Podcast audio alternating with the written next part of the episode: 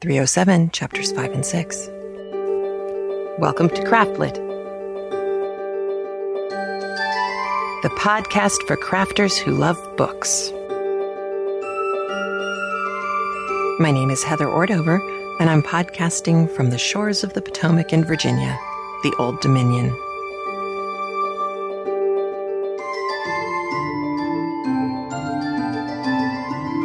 Episode 307 Schooled.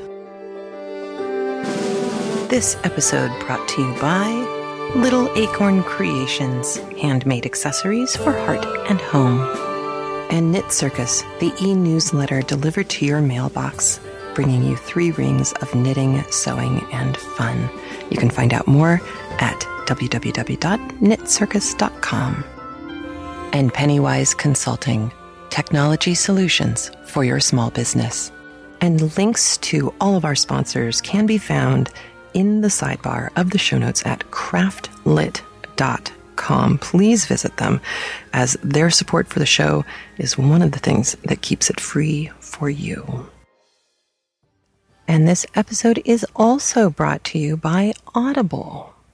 If you are not already an Audible subscriber, please visit audiblepodcast.com slash craftlit. And Audible Podcast is all one word. So audiblepodcast.com slash craftlit.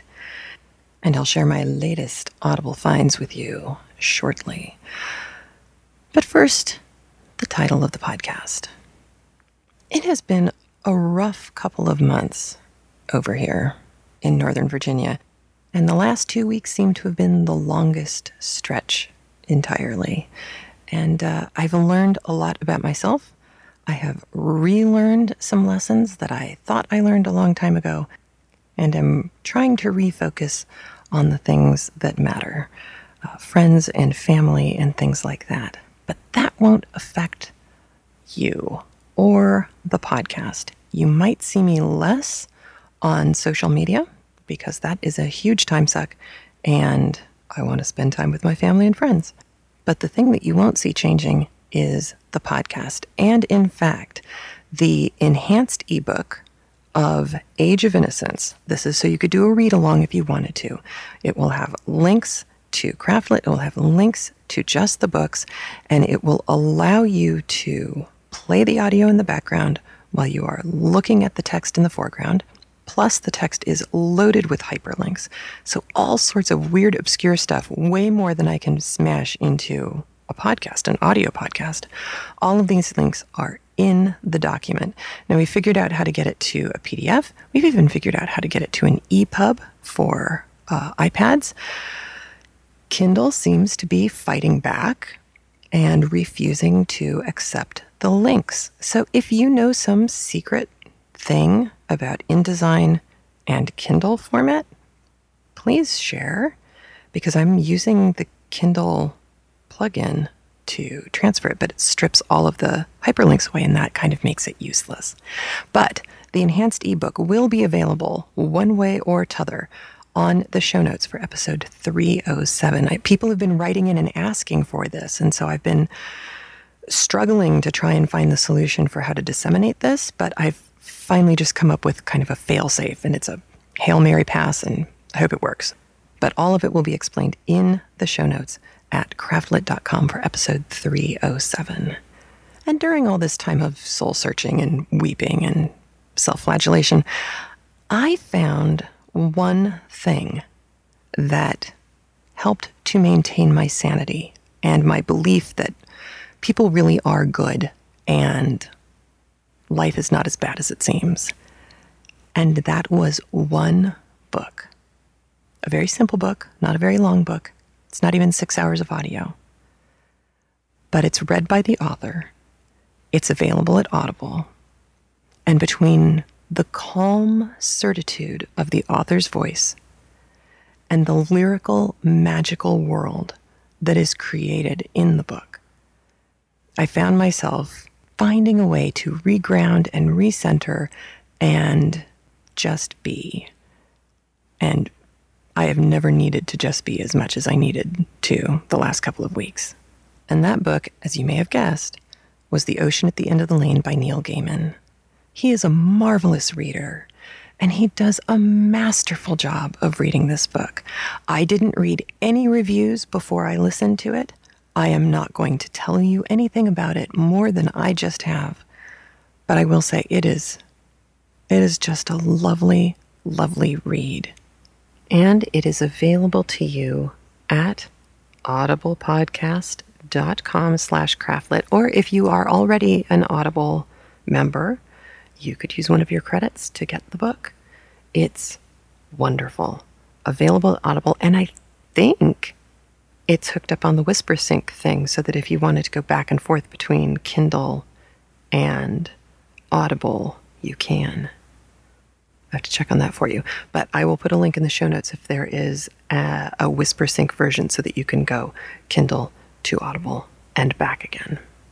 My husband also sent me a page that I am going to post in the show notes of three very different letters. And you should all go to the site and you should all open the link and you should all bookmark the link. Because when you're having a lousy day and everything is going wrong and there doesn't seem to be a light at the end of the tunnel, you will want to read one of these three letters. One of them is from Stephen Fry, which is pretty awesome. And, uh, and you'll be surprised by the other two. I think it was actually Stephen Fry's letter said, It's like the weather. You can't control the weather, number one. And some days it's going to rain, and some days it's going to be gloomy, and some days it's going to be cloudy. And sometimes it's going to be like that for weeks. And then there'll be a sunny day again. And as long as you kind of keep that in mind, everything's going to be fine. And uh, it was the, he said it much better than I did. So it was the way he said it that made it sound so good. But, but I have linked to those. And then the last little newsy bit I have finished the cowl for my sister, the Mobius cowl. And so uh, that pattern will be going out to the subscribers shortly. That means streaming subscribers. Keep your eyes open for an all caps episode that will be a video podcast that will have a link for you embedded in the video to tell you where to get your copy of this pattern, should you so desire. Um, download only subscribers, it will appear on the web page where you download your audio from. And then it will also be up in my Ravelry store. So you can find it there as well. I'm really, I'm so happy with it. It's as all Mobius cowls. Uh, it starts in the middle and it works out. But my sister is kind of an interesting person. And I actually have physical proof, photographic proof, that she is Snow White. And, and what I mean by that is she was the kind of child who would walk out into the forest and the animals would come to her. And we have a picture of a squirrel on her head. I think it was eating a nut. I think she would just put a nut on her head and they would just, you know, skitter up. Uh, deer would come up to her. Wild horses would come up to her. All animals loved her. And so I found a pattern called fawn's eyes that reminded me of her and the deer.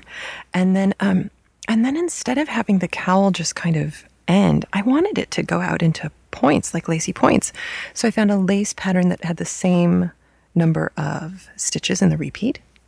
And I figured out how to block it so that you can get the points to pull out and be all pretty and all. So that was pretty cool. Plus, I used Rowan yarn because her baby's name is Rowan. So that's all of the backstory to the the Sydney said it couldn't be done cowl. and that'll be in my Ravelry shop soon. Uh, the only other thing that I wanted to let you know about is this pattern called Dreambird. I'm sure you've all heard of this. I'm I'm always late to the game, but it's it, they're calling it swing knitting, and really it's just uh, cleverly contrived short row knitting in order to create a very specific, in this case, feather style shape. And I'll tell you the truth the first feather took me an entire plane ride. And that's saying something.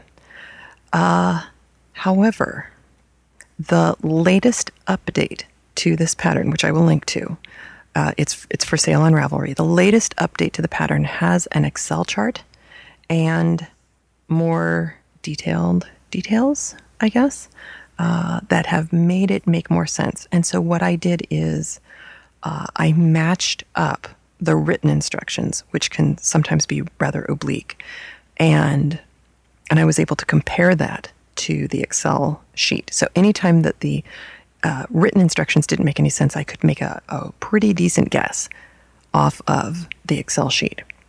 And there's a whole lot of rigmarole about using black safety pins and gold safety pins and all this kind of stuff.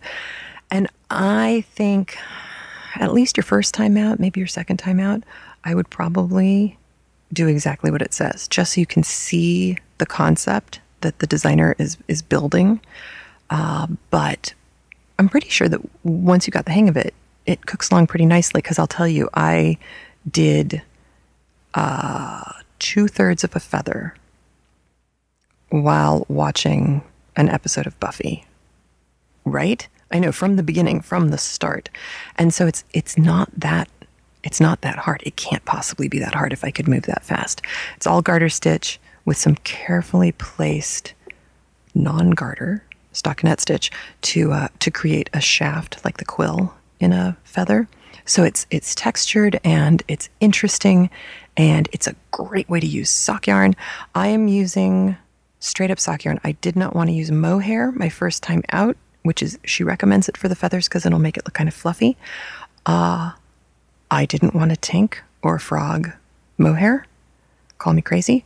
So I've just used very pretty multicolored sock yarn and a very simple basic black background. And I'm making it for my mom's birthday because she dances. She dances, she runs in marathons, she rides motorcycles. She's amazing. And she dances, like ballroom dances, like Dancing with the Stars dances. And I thought, oh, she would look awesome in this. She could just whip this sucker off in a tango and fling it across the floor. And because it's sock yarn, who cares? So it's an interesting pattern. Take a look. Don't be intimidated. And the uh, support group, there's a knit along on Ravelry. The support group there is very supportive, and you can kind of read through all of the questions that people had, and you can see how they got answered. And then, of course, there's this one uh, guy, actually, guy here who in the States who made the chart. And that was a godsend. That was a big help. So, cool, interesting little pattern if you haven't seen it already. And I have also linked to a Brene Brown TED Talk. Now, a long time ago, well, within the last year, I think, I linked to a Brene Brown talk that um, one of you sent to me that was all about vulnerability. And and it's marvelous. It's a beautiful talk. And then accidentally, I found she has another talk called Listening to Shame. And there is actually a section in there that relates very much to Newland Archer in today's chapters. I was so excited. So I'm linking to uh, both of the TED Talks, but I'll label the one that has the little bit about Newland Archer, not specifically about Newland Archer, but about men in general. And uh, and I thought you might you might find it fascinating. I think both of her talks are about 20 minutes long, so uh, it's a commitment of time, definitely, but not as long as the podcast. That's a great selling point. Well, we need to get on with the Age of Innocence. And today I've decided to play you two chapters back to back again. Just seemed to work well that way. Because these two chapters, I guess to me, these two chapters were the moment where I decided I really liked Newland. And I think it has something to do with the way that he surprises himself. He already did it once, if you remember back at the opera, when when he started kind of you know just as a knee jerk reaction defending uh, Ellen Olenska. He goes a little further today, and the opinions he's expressing are, as far as I can tell, pretty radical for 1870. I mean, this is way before women get the vote. But he is, if not empathetic, he is at least sympathetic to a point there are still uh, bounds of propriety that he's not willing to cross, which makes perfect sense. But he he does, to me, seem to step outside the world that's allowed. And this is that one moment. I think I told you there were a couple moments in the book where I went, okay, well, maybe that could fly with a high school student. This is one of those moments for me because there are only two groups I can think of that can rev themselves up on gossip and ostracize or hurt other people better than a group of high school students or a group of females of any age. I don't know what it is, but we do a marvelous job of eating each other alive. And I remember watching the girls in high school, both when I was in high school, but also teaching, and, and watching how hard and sometimes cruel they could be to each other. And Newland, of course, because he is a man and because he is moneyed and he is of the correct class and of the correct family, he's named after two families, after all. There are the Newlands, and that's a surname, and they're the Archers, and that's a surname. And he's named after the Newlands because his mom was a Newland, and the Archers because he's an archer. So the the only reason he seems to be able to pull this off is because he is who he is at the level that he's at. And it kind of reminds me of those those rare moments, and we did have them at my high school, where the the quarterback would shake hands with the geek. We had a uh, a football team that was run by a coach with great integrity. And our football players, and our basketball players for that matter, and our water polo players, they all uh, deported themselves with a, a great deal of honesty and, and just genuine goodwill. But they were in a position where they could lead the way for other people to say, oh, it's okay. I guess I can talk to that kid too. Because once that, you know, once that opening's been made, then it's okay. And so here we see Newland starting, anyway, starting to do that. And we don't know if it's going to be successful yet. Not yet, but we're going to find out. And, uh, and, and oh, there's some lovely writing at the beginning of chapter five. Uh, Mr. Sillerton Jackson, if you remember from his introduction at the opera, he is the man who knows everything about everyone. And he kind of keeps it in his mind like, like a Rolodex of gossip. He can just flip through. That's dating me, huh? Like a Filofax of gossip, like a iPhone of gossip, like an Evernote of gossip. There's the new one. So he's he's got all this information in his brain, which he shares judiciously. And there's some really funny commentary from Edith Wharton about the food and about the wine and about what to expect at different people's homes. And then there's the dinner time conversation, and it's awfully reve- revealing.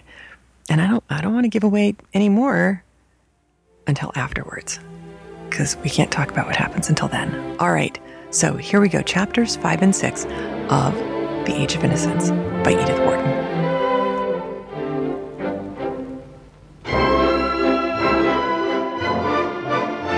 Chapter 5 The next evening, old Mr. Sillerton Jackson came to dine with the Archers. Mrs. Archer was a shy woman and shrank from society, but she liked to be well informed as to its doings. Her old friend, Mr. Sillerton Jackson, applied to the investigation of his friend's affairs the patience of a collector and the science of a naturalist. And his sister, Miss Sophie Jackson, who lived with him and was entertained by all the people who could not secure her much sought after brother, brought home bits of minor gossip that filled in usefully the gaps in his picture.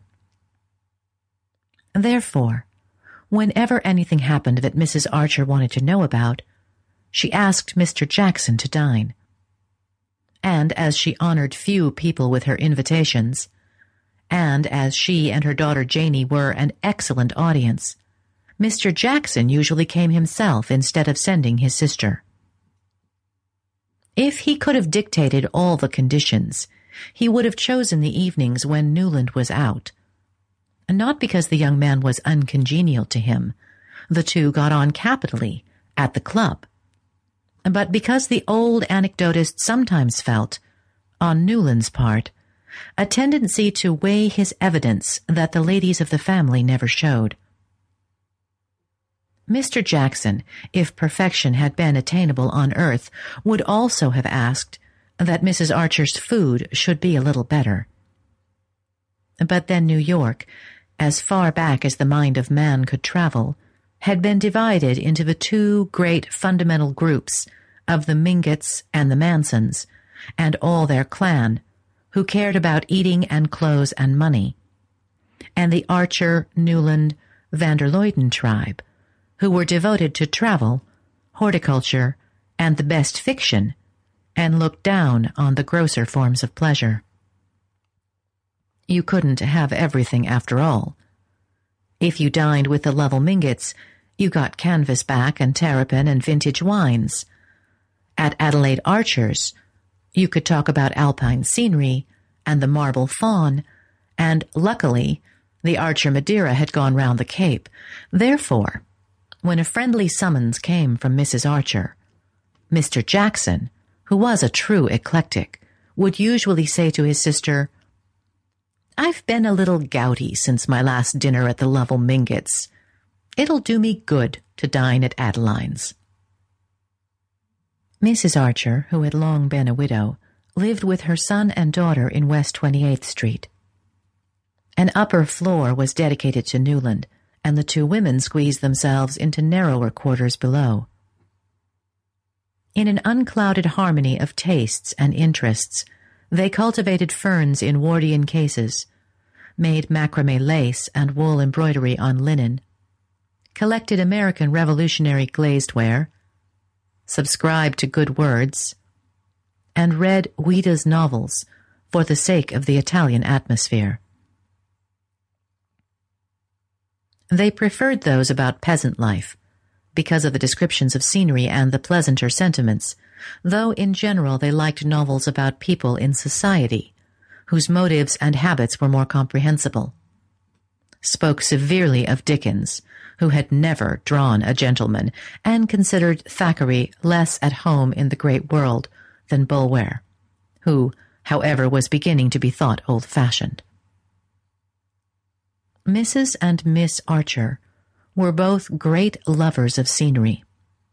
It was what they principally sought and admired on their occasional travels abroad, considering architecture and painting as subjects for men, and chiefly for learned persons who read Ruskin. Mrs. Archer had been born a Newland, and mother and daughter, who were as like as sisters, were both, as people said, true Newlands. Tall, pale, and slightly round-shouldered, with long noses, sweet smiles, and a kind of drooping distinction like that in certain faded Reynolds portraits. Their physical resemblance would have been complete if an elderly embonpoint had not stretched Mrs. Archer's black brocade, while Miss Archer's brown and purple poplins hung, as the years went on, more and more slackly on her virgin frame. Mentally, the likeness between them, as Newland was aware, was less complete than their identical mannerisms often made it appear.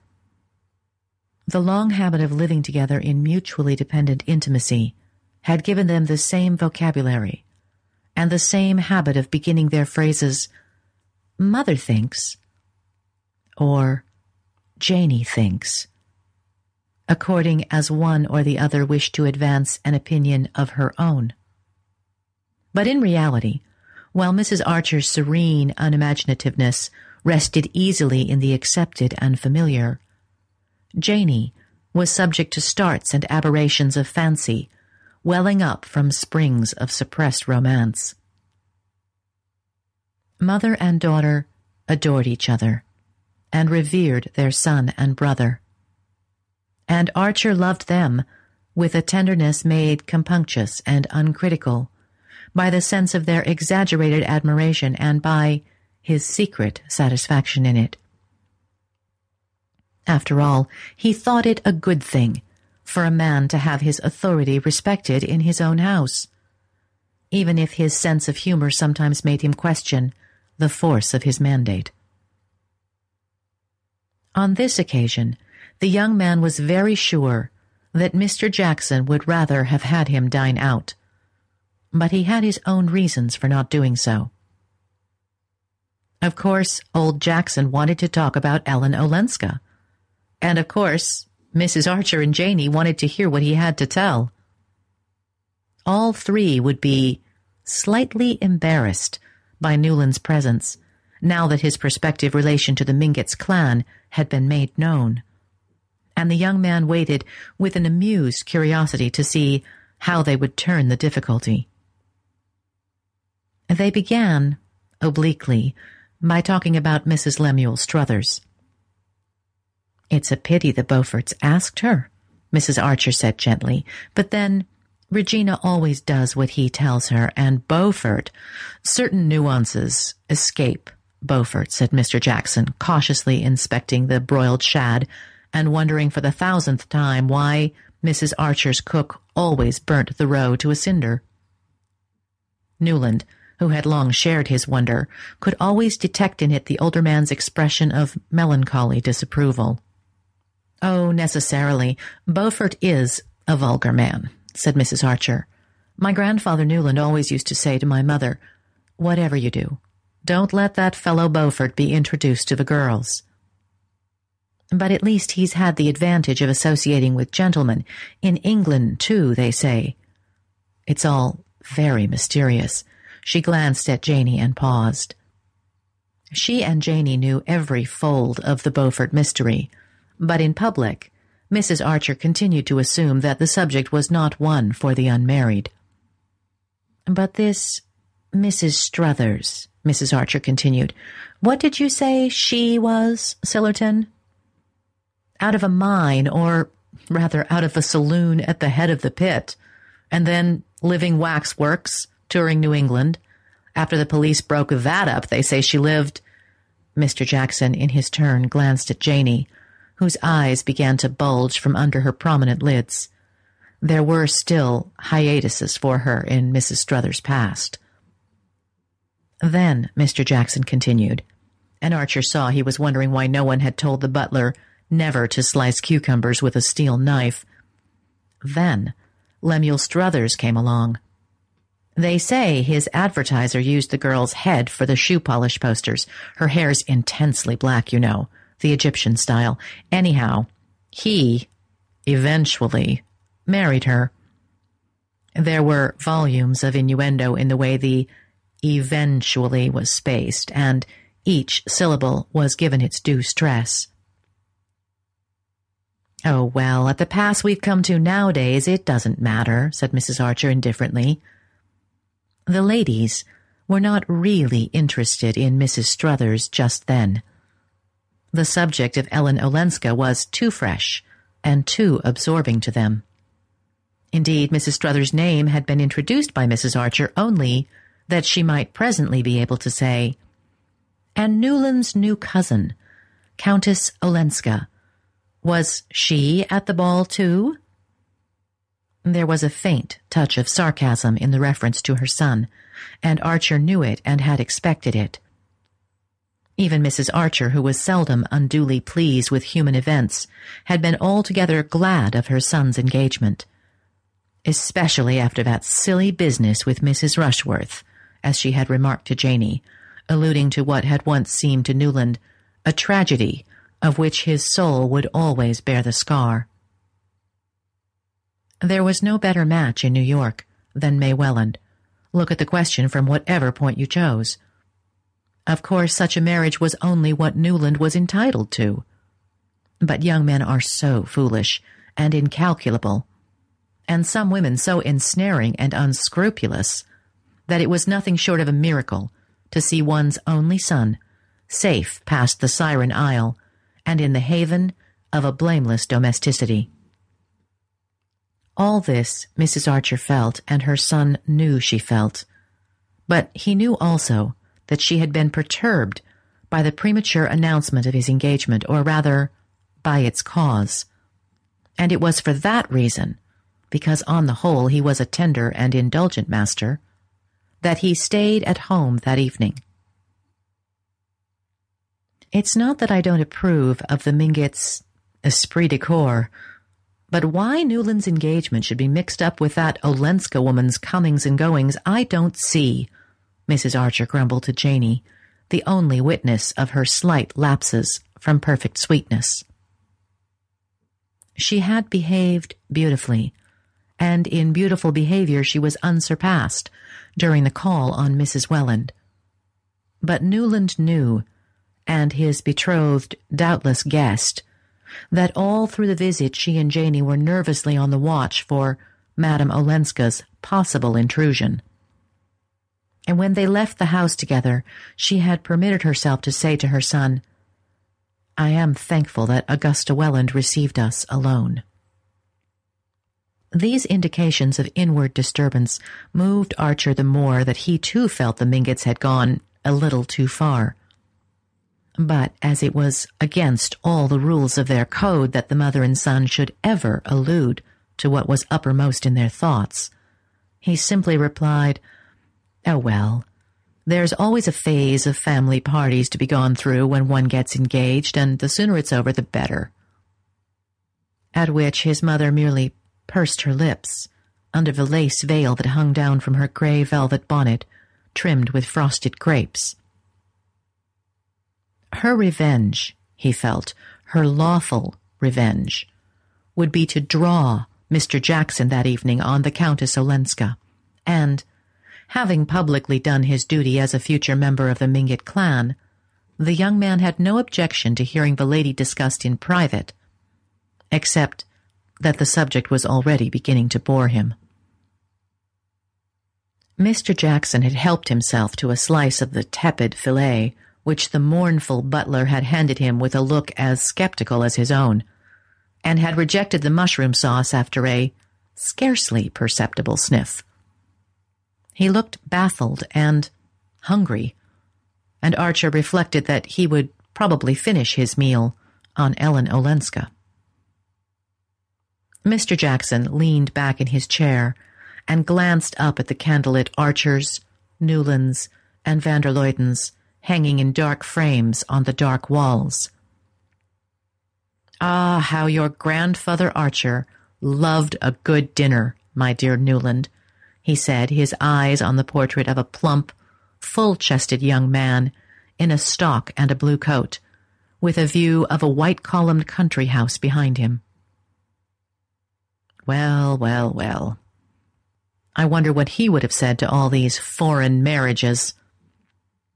Mr. Archer ignored the allusion to the ancestral cuisine, and Mr. Jackson continued with deliberation. No, she was not at the ball. Ah, Mrs. Archer murmured in a tone that implied she had that decency.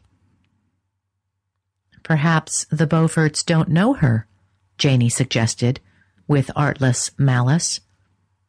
Mr. Jackson gave a faint sip as if he had been tasting invisible Madeira. Mrs. Beaufort may not, but Beaufort certainly does, for she was seen walking up Fifth Avenue this afternoon with him by the whole of New York. Mercy, moaned Mrs. Archer, evidently perceiving the uselessness of trying to ascribe the actions of foreigners to a sense of delicacy. I wonder if she wears a round hat or a bonnet in the afternoon, Janey speculated. At the opera, I know she had on a dark blue velvet, perfectly plain and flat, like a nightgown. Janey, said her mother, and Miss Archer blushed and tried to look audacious. It was, at any rate, in better taste not to go to the ball, Mrs. Archer continued. A spirit of perversity moved her son to rejoin. I don't think it was a question of taste with her. May said she meant to go and then decided that the dress in question wasn't smart enough. Mrs. Archer smiled at this confirmation of her inference. Poor Ellen, she simply remarked. Adding compassionately, we must always bear in mind what an eccentric bring-up Medora Manson gave her. What can you expect of a girl who was allowed to wear black satin at her coming-out ball? Ah, I don't remember her in it, said Mr. Jackson, adding, Poor girl, in the tone of one who, while enjoying the memory, had fully understood at the time what the sight portended. It's odd, Janey remarked, that she should have kept such an ugly name as Ellen. I should have changed it to Elaine. She glanced about the table to see the effect of this. Her brother laughed. Why Elaine? I don't know. It sounds more. more Polish, said Janey, blushing. It sounds more conspicuous, and that can hardly be what she wishes, said Mrs. Archer distantly. Why not? broke in her son, growing suddenly argumentative. Why shouldn't she be conspicuous if she chooses? Why should she slink about as if it were she who had disgraced herself? She's a poor Ellen, certainly, because she had the bad luck to make a wretched marriage. But I don't see that that's a reason for hiding her head as if she were the culprit. That, I suppose, said Mr. Jackson speculatively, is the line the Mingotts mean to take. The young man reddened. I don't have to wait for their cue, if that's what you mean, sir. Madame Olenska has had an unhappy life. That doesn't make her an outcast. There are rumors, began Mr. Jackson, glancing at Janey. Oh, I know. The secretary. The young man took him up. Nonsense, Mother. Janey's a grown-up. They say, don't they, that the secretary helped her to get away from her brute of a husband, who kept her practically a prisoner. Well, what if he did? I hope there isn't a man among us who wouldn't have done the same thing in such a case. Mr. Jackson glanced over his shoulder to say to the sad little butler, Perhaps that sauce, just a little, after all. Then, having helped himself, he remarked, I'm told she's looking for a house. She means to live here. I hear she means to get a divorce, said Janey boldly. I hope she will, Archer exclaimed. The word had fallen like a bombshell in the pure and tranquil atmosphere of the Archer dining room. Mrs. Archer raised her delicate eyebrows in the particular curve that signified the butler, and the young man, himself mindful of the bad taste in discussing such intimate matters in public, hastily branched off into an account of his visit to old Mrs. Mingott. After dinner, According to immemorial custom, Mrs. Archer and Janey trailed their long silk draperies up to the drawing room, where, while the gentlemen smoked below stairs, they sat beside a carcel lamp with an engraved globe, facing each other across a rosewood work table with a green silk bag under it, and stitched at the two ends of a tapestry band of field flowers destined to adorn an occasional chair in the drawing room of young Mrs. Newland Archer. While this rite was in progress in the drawing room, Archer settled Mr. Jackson in an armchair near the fire in the Gothic library and handed him a cigar. Mr. Jackson sank into the armchair with satisfaction, lit his cigar with perfect confidence it was Newland who bought them and stretching his thin old ankles to the coals, said, you say the secretary merely helped her to get away, my dear fellow? Well, he was still helping her a year later then, for somebody met him living at Lausanne together. Newland reddened. Living together? Well, why not? Who had the right to make her life over if she hadn't? I am sick of the hypocrisy that would bury alive a woman of her age if her husband prefers to live with harlots. He stopped and turned away angrily to light his cigar. Women ought to be free, as free as we are, he declared, making a discovery of which he was too irritated to measure the terrific consequences. Mr. Sillerton Jackson stretched his ankles near the coals and emitted a sardonic whistle. Well, he said after a pause. Apparently Count Olenski takes your view, for I never heard of his having lifted a finger to get his wife back. End of chapter 5 Chapter 6 That evening, after Mr. Jackson had taken himself away, and the ladies had retired to their chintz curtained bedroom, Newland Archer mounted thoughtfully to his own study. A vigilant hand had, as usual, kept the fire alive and the lamp trimmed. And the room, with its rows and rows of books, its bronze and steel statuettes of the fencers on the mantelpiece, and its many photographs of famous pictures, looked homelike and welcoming. As he dropped into his armchair near the fire, his eyes rested on a large photograph of May Welland, which the young girl had given him in the first days of their romance, and which had now displaced all the other portraits on the table.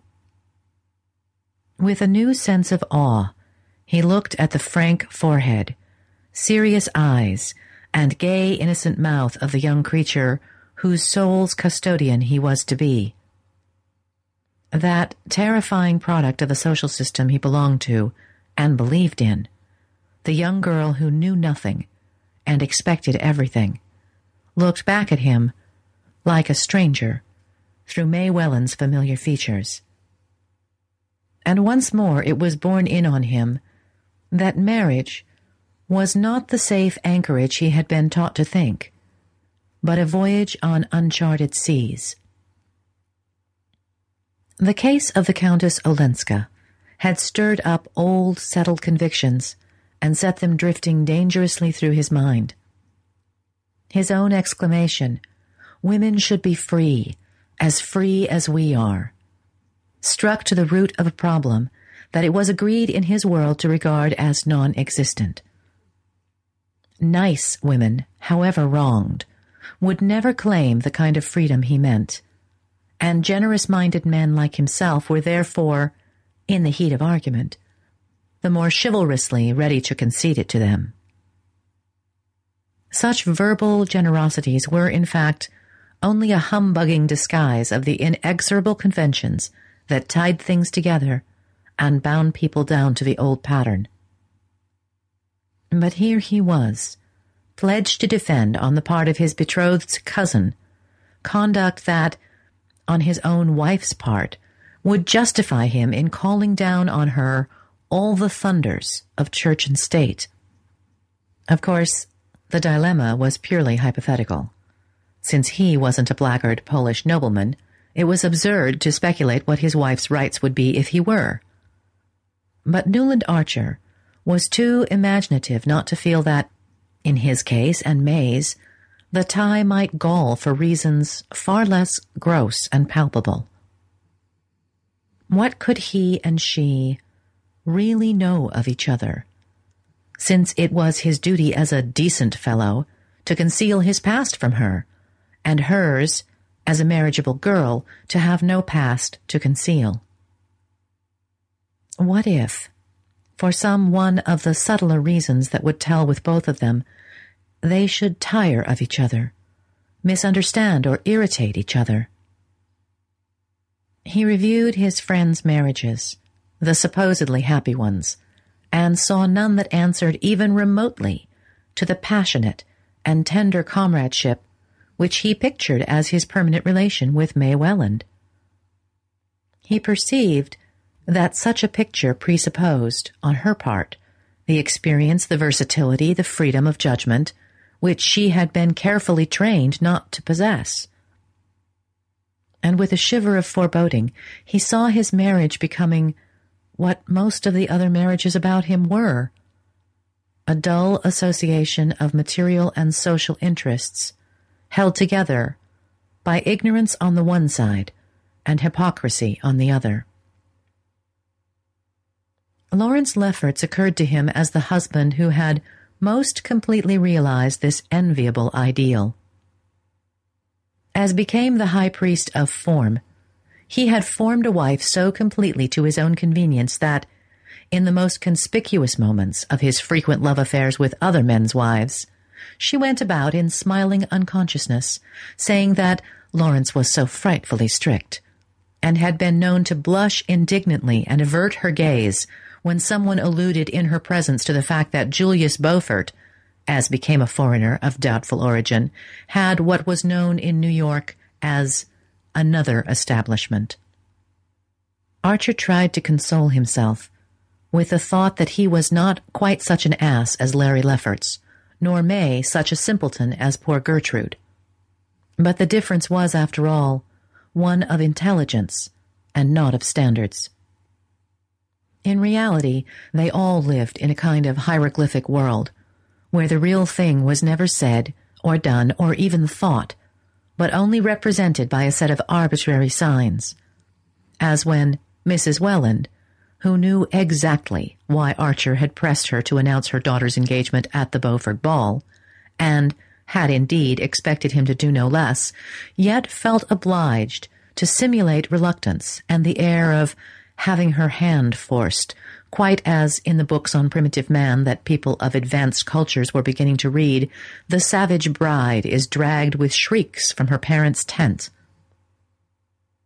The result, of course, was that the young girl who was the center of this elaborate system of mystification remained the more inscrutable for her very frankness and assurance. She was frank, poor darling, because she had nothing to conceal. Assured, because she knew of nothing to be on her guard against, and with no better preparation than this, she was to be plunged overnight into what people evasively called the facts of life. The young man was sincerely, but placidly, in love. He delighted in the radiant good looks of his betrothed, in her health, her horsemanship, her grace and quickness at games, and the shy interest in books and ideas that she was beginning to develop under his guidance. She had advanced far enough to join him in ridiculing the Idylls of the king, but not to feel the beauty of Ulysses and the lotus eaters. She was straightforward, loyal, and brave. She had a sense of humor, chiefly proved by her laughing at his jokes, and he suspected, in the depths of her innocently gazing soul, a glow of feeling that it would be a joy to waken. But when he had gone the brief round of her, he returned discouraged by the thought that all this frankness and innocence were only an artificial product. Untrained human nature was not frank and innocent. It was full of the twists and defenses of an instinctive guile. And he felt himself oppressed by this creation of facetious purity so cunningly manufactured by a conspiracy of mothers and aunts and grandmothers and long dead ancestresses because it was supposed to be what he wanted, what he had a right to, in order that he might exercise his lordly pleasure in smashing it like an image made of snow. There was a certain triteness in these reflections. They were those habitual to young men on the approach of their wedding day. But they were generally accompanied by a sense of compunction and self abasement of which Newland Archer felt no trace. He could not deplore, as Thackeray's heroes so often exasperated him by doing, that he had not a blank page to offer his bride in exchange for the unblemished one she was to give to him. He could not get away from the fact that if he had been brought up as she had, they would have been no more fit to find their way about than the babes in the wood nor could he, for all his anxious cogitations, see any honest reason, that is, unconnected with his own momentary pleasure and the passion of masculine vanity, why his bride should not have been allowed the same freedom of experience as himself. Such questions, at such an hour, were bound to drift through his mind, but he was conscious that their uncomfortable persistence and precision were due to the inopportune arrival of the Countess Olenska. Here he was, at the very moment of his betrothal, a moment for pure thoughts and cloudless hopes, pitchforked into a coil of scandal which raised all the special problems he could have preferred to let lie. Hang Ellen Olenska, he grumbled, as he covered his fire and began to undress. He could not really see why her fate should have the least bearing on his. Yet he dimly felt that he had only just begun to measure the risks of the championship which his engagement had forced upon him. A few days later, the bolt fell. The Lovell Mingotts had sent out cards for what was known as a formal dinner.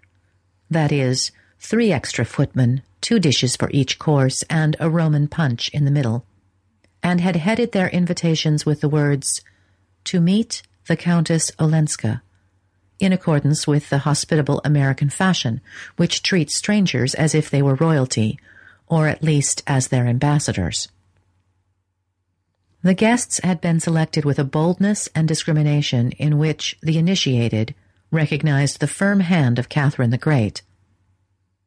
Associated with such immemorial standbys as the Selfridge Merrys, who were asked everywhere because they always had been, the Beauforts, on whom there was a claim of relationship, and Mr. Sillerton Jackson and his sister Sophie, who went wherever her brother told her to, were some of the most fashionable and yet most irreproachable of the dominant young married set. The Lawrence Leffertses, Mrs. Lefferts Rushworth, the lovely widow, the Harry Thorleys, the Reggie Chiverses, and young Morris Dagonet and his wife, who was a van der Luyden. The company, indeed, was perfectly assorted, since all the members belonged to the little inner group of people who, during the long New York season, disported themselves together daily and nightly with apparently undiminished zest. Forty-eight hours later, the unbelievable had happened. Everyone had refused the Mingotts' invitation, except the Beauforts and old Mr. Jackson and his sister. The intended slight was emphasized by the fact that even the Reggie Chiverses, who were of the Mingott clan, were among those inflicting it. And by the uniform wording of the notes, in all of which the writers regretted that they were unable to accept, without the mitigating plea of a previous engagement that ordinary courtesy prescribed. New York society was, in those days, far too small and too scant in its resources for everyone in it, including livery stable keepers, butlers, and cooks, not to know exactly on which evenings people were free. And it was thus possible for the recipients of Mrs. Lovell Mingott's invitations to make cruelly clear their determination not to meet the Countess Olenska. The blow was unexpected, but the Mingotts, as their way was, met it gallantly. Mrs. Lovell Mingott confided the case to Mrs. Welland, who confided it to Newland Archer, who, aflame at the outrage, appealed passionately and authoritatively to his mother, who, after a painful period of inward resistance and outward temporizing, succumbed to his instances, as she always did, and immediately embracing his cause with an energy redoubled by her previous hesitations, put on her grey velvet bonnet and said, I'll go and see Louisa van der Luyden. The New York of Newland Archer's day was a small and slippery pyramid, in which, as yet, hardly a fissure had been made or a foothold gained. At its base was a firm foundation of what Mrs. Archer called plain people, an honorable but obscure majority of respectable families who, as in the case of the Spicers, or the Leffertses, or the Jacksons, had been raised above their level by marriage with one of the ruling clans. People, Mrs. Archer always said, were not as particular as they used to be. And with old Catherine Spicer ruling one end of Fifth Avenue, and Julius Beaufort the other, you couldn't expect the old traditions to last much longer. Firmly narrowing upward from the wealthy but inconspicuous substratum was the compact and dominant group which the Mingotts, Newlands, Chiverses, and Mansons so actively represented. Most people imagine them to be the very apex of the pyramid, but they themselves, at least those of Mrs. Archer's generation, were aware that, in the eyes of the professional genealogist, only a still smaller number of families could claim that eminence. Don't tell me, Mrs. Archer would say to her children, all this modern newspaper rubbish about a New York aristocracy. If there is one, neither the Mingotts nor the Mansons belong to it. No, nor the Newlands or the Chiverseys either. Our grandfathers and great grandfathers were just respectable English or Dutch merchants who came to the colonies to make their fortune and stayed because they did so well. One of your grandfathers signed the Declaration and another was a general on Washington's staff. These are things to be proud of, but they have nothing to do with rank or class. New York has always been a commercial community, and there are not more than three families in it who can claim an aristocratic origin in the real sense of the word. Mrs. Archer and her son and daughter, like everyone else in New York, knew who these privileged beings were the Dagonets of Washington Square, who came of an old English county family allied with the Pitts and the Foxes, the Lannings, who had intermarried with the descendants of Count de Grasse, and the Van der Luydens, direct descendants of the first Dutch governor of Manhattan, and related, by pre-revolutionary marriages, to several members of the French and British aristocracy. The Lannings survived only in the person of two very old but lively Miss Lannings, who lived cheerfully and reminiscently among family portraits and Chippendale. The Dagonets were a considerable clan, allied to the best names in Baltimore and Philadelphia, but the Van der Luydens, who stood above all of them, had faded into a kind of superterrestrial twilight from which only two figures impressively emerged those of Mr. and Mrs. Henry van der Luyden. Mrs. Henry van der Luyden had been Louisa Dagonet, and her mother had been the grandmother of Colonel du Lac, of an old Channel Island family who had fought under Cornwallis and had settled in Maryland after the war, with his bride, Lady Angelica Trevenna, fifth daughter of the Earl of St. Austrey.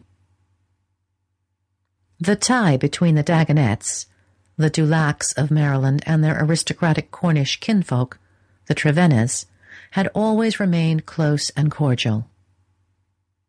Mr. and Mrs. van der Luyden had more than once paid long visits to the present head of the House of Trevenna, the Duke of St. Austrey, at his county seat in Cornwall, and at St. Austrey in Gloucestershire, and His Grace had frequently announced his intention of some day returning their visit without the Duchess, who feared the Atlantic. Mr. and Mrs. van der Luyden divided their time between Trevenna, their place in Maryland, and their great estate on the Hudson, which had been one of the colonial grants of the Dutch government to the famous first governor, and of which Mr. van der Luyden was still patroon.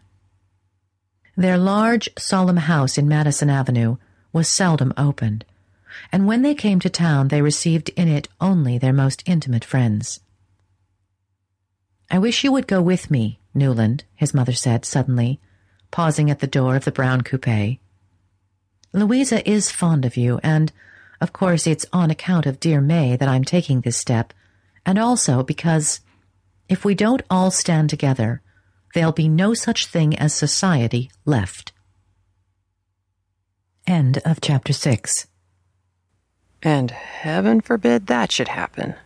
So, so Newland has this opportunity to kind of sit back and search his soul, and he starts to realize that while he's been so happy to know that he's marrying May, who is of his world, he's starting to get a hint that what he's been looking at as innocence is really just cloistered ignorance.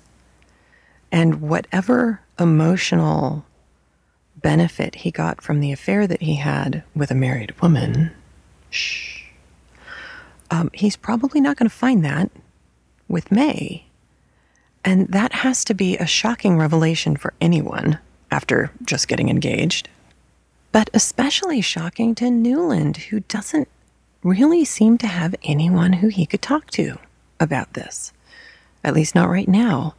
And And then, and then, to offer the party, to throw the party, a huge dinner party, and have everybody send exactly the same refusal letter without even saying why they couldn't make it. Even today, that would be a horror to be on the receiving end of that. And I, I think Edith Wharton does a, a, few things in these chapters. She does a really great job of describing location. We get the Chippendales, we get the kind of lamp, we get all of this stuff, and I've I've linked to pictures for as many things as I could in in the uh, enhanced ebook that I've got going. But it, I am shocked at how society is behaving. Because again, it goes right back to high school, right? Holy smoke. I, I would love to tell you that this is the last time we will see people behaving like this. And I would be lying to you, which I won't do. So there it is. You're going to see people behave like this again. Oh, and did you catch the slam against Dickens? Dickens has never drawn a gentleman. I loved that. That Newland and his family, his mother, his sister, they they love literature, they love travel, they love all that stuff. But Dickens, Dickens is a writer up with which we shall not put. I loved that, and I also wanted to let you know there was a word, a very old word, that I don't think we really use much anymore. Um, that may have sounded odd to you.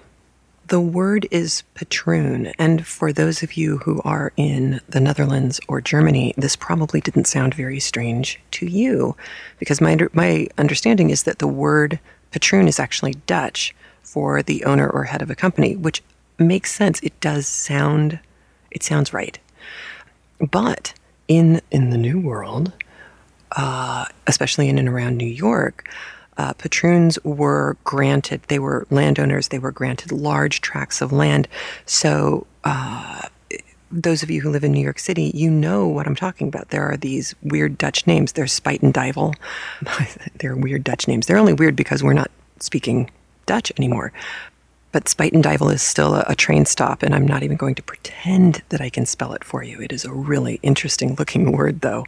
Up up in uh, Croton, where we used to live, the Van Cortlandt Manor was there, and Van Cortlandt owned like all of Westchester at one point. I mean, it was massive how much this guy was in charge of. He was a patroon, and so this um, transferred when the British came in and took over the New Netherlands, which was old New York, uh, the British took over the same, same system. They called it the manor system.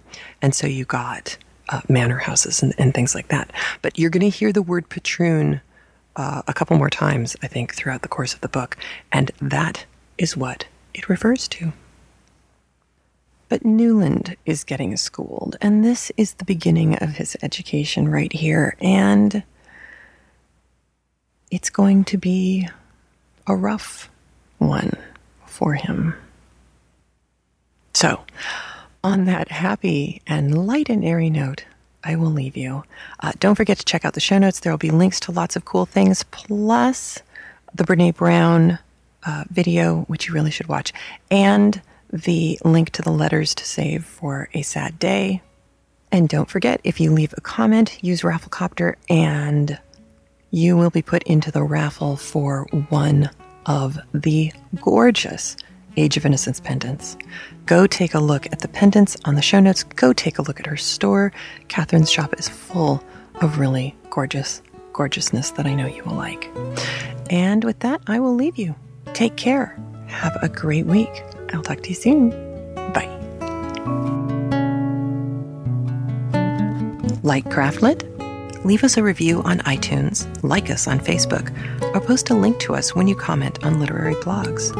You can listen via Stitcher Radio, craftlit.com, just hyphen the hyphen books.com, or via our Android or iPhone app.